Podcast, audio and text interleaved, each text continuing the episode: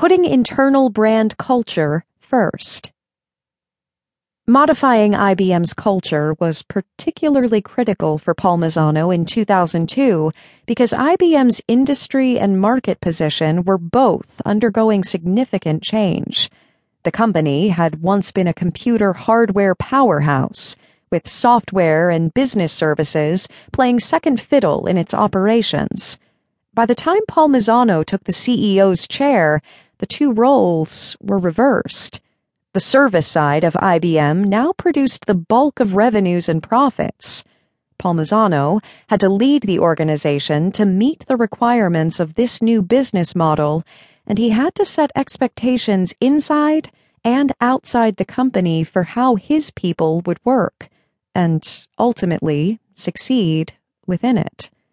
As Palmisano noted, when your business is primarily based on knowledge, then people rather than products, become your brand. Just as our products have had to be consistent with the IBM brand promise, now more than ever, so do our people. With more than 300,000 employees in 170 countries, Palmisano estimated that 40% of his workforce did not report daily to an IBM site. They either worked at client sites, from home, or were mobile.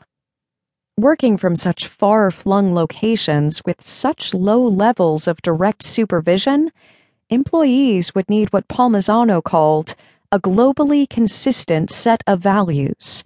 He also knew that IBM's business scope would continue to change. Managers come and go, he observed. The business portfolio changes.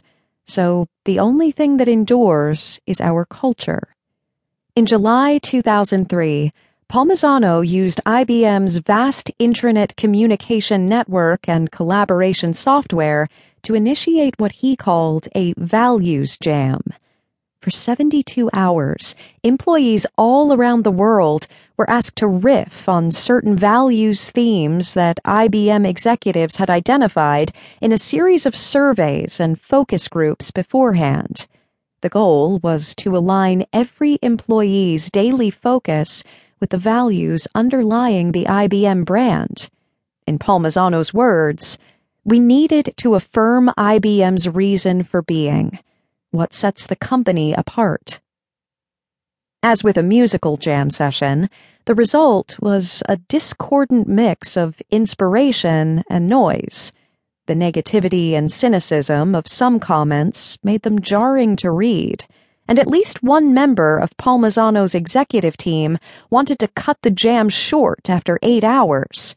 But Palmisano was determined to follow through on the promise of an unfiltered, uncensored 72 hour exchange of ideas, because the process would ultimately help legitimize the end result.